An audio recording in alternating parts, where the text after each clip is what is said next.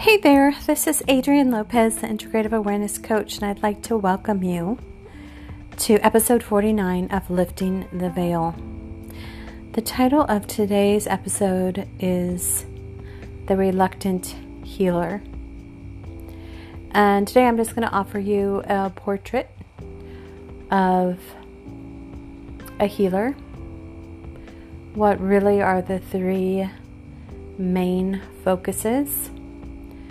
To step into the fullness of who you are as a way shower, uh, the um, creator of a path to new possibilities on this planet for joy, fulfillment, and happiness on both an individual level and on a collective level.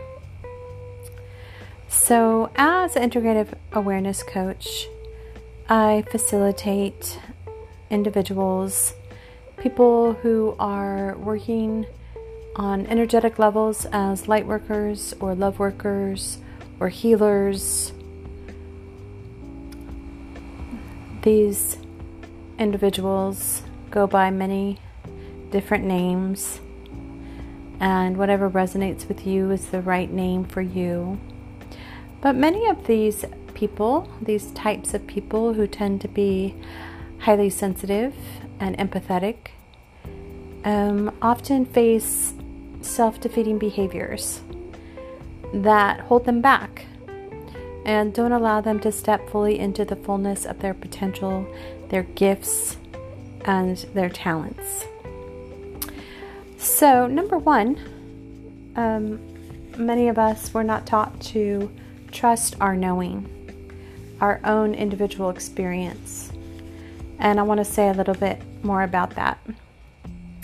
You may be on a trajectory where you don't feel in alignment with who you really are.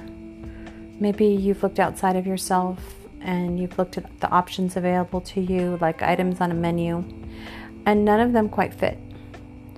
But you haven't or you didn't trust yourself enough to Listen to that still quiet voice inside of you.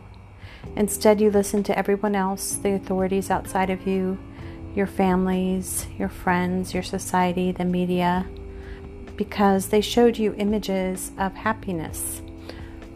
Only those images didn't match your idea of happiness, and it wasn't even an idea, it was more of a, a feeling, an intuition of what, what would make you feel fully um, happy. And for a lot of empaths and sensitives and healers, there's a level of disassociation or alienation from self that has been there for so long it almost seems like it's natural or just a way of life. But in order to allow ourselves to begin trusting ourselves fully, we have to feel safe and grounded and real. And this, I mention this because that comes up for a lot of empaths because they may have had a childhood where they were not allowed or they were required to disconnect. So there's this level of being out of alignment which uh, at the at like a basic fundamental level of consciousness that is been pushed to the subconscious because it's so threatening. Um, but it creates a tension an internal tension which can show up in emotional psychological and physical symptoms. It's a lack of attunement or being tuned out or away from the natural scope of the self and it's become a way of being in our society. But that doesn't mean that it's healthy or that it allows us to fully embody our potential. If we can if it's not safe or we don't feel safe to be in our body, it's really hard to bring in all of our gifts and our talents and our potential. And the second uh, the second tip I wanted to share with you today is focusing on what you want to create. in contrast to um, some people focus on what they don't want.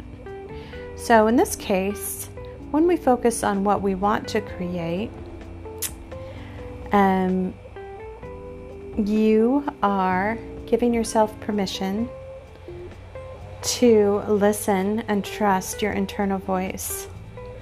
Listening to that voice because life has come to speak through you, to move through you, and to be lived through you. And no one else before or after can embody what is uniquely yours to embody. There lies your gift.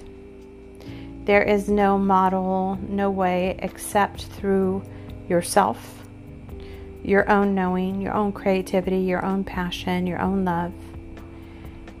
And it's time to give yourself permission to be all the dynamic aspects of yourself, even if there might not be an option on the menu that exists yet you are a change agent. You are creating a new path. You are opening up the path through your choices, through your ability to reconnect with yourself.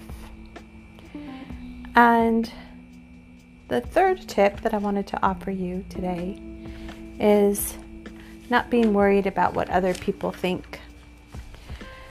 Like they said, opinions are like assholes, I think. Everyone has one. Something like that. You, you get the idea. But it's uh, no longer an issue of gaining a, a safety and approval from outside sources because, as you see, there is no such real safety.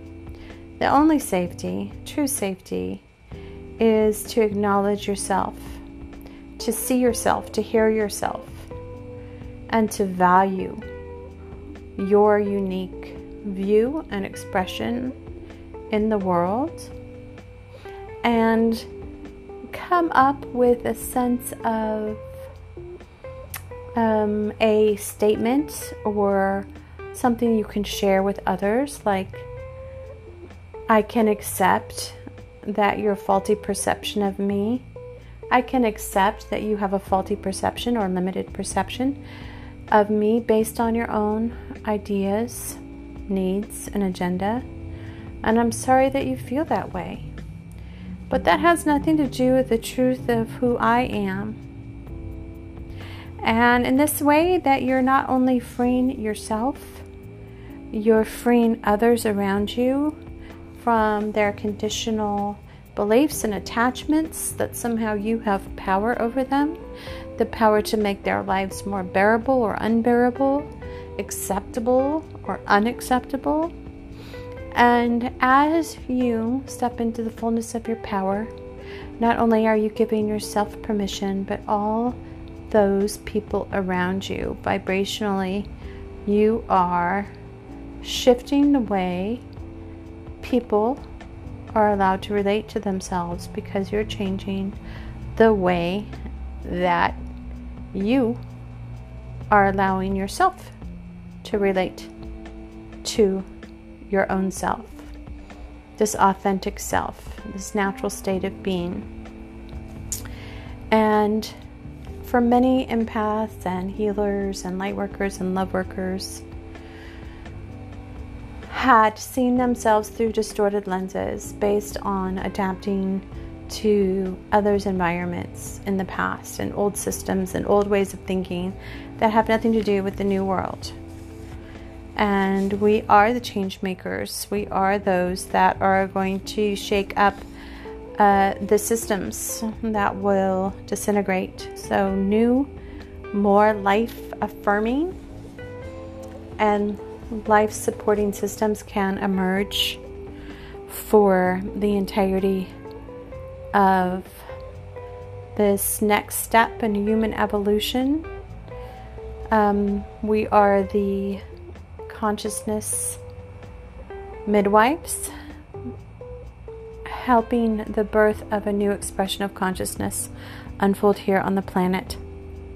So, I would like to thank you for being here today and listening to my three hot tips for lightworkers, empaths, healers, those that are working with energetic patterns in themselves and in the collective to clear and to move them and to evolve them into new expressions.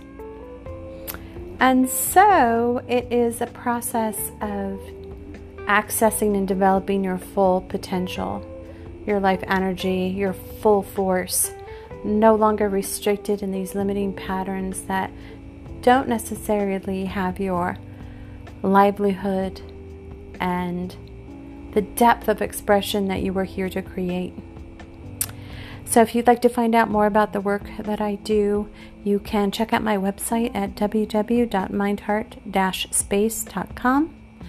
And on my homepage, I have a Calendly link that I invite you to click on, and you can schedule a free um, 20 minute conference call with me to determine how I might be able to help support you into becoming more fully in alignment with the truth of who you are and the work that you're here to do uh, in the world.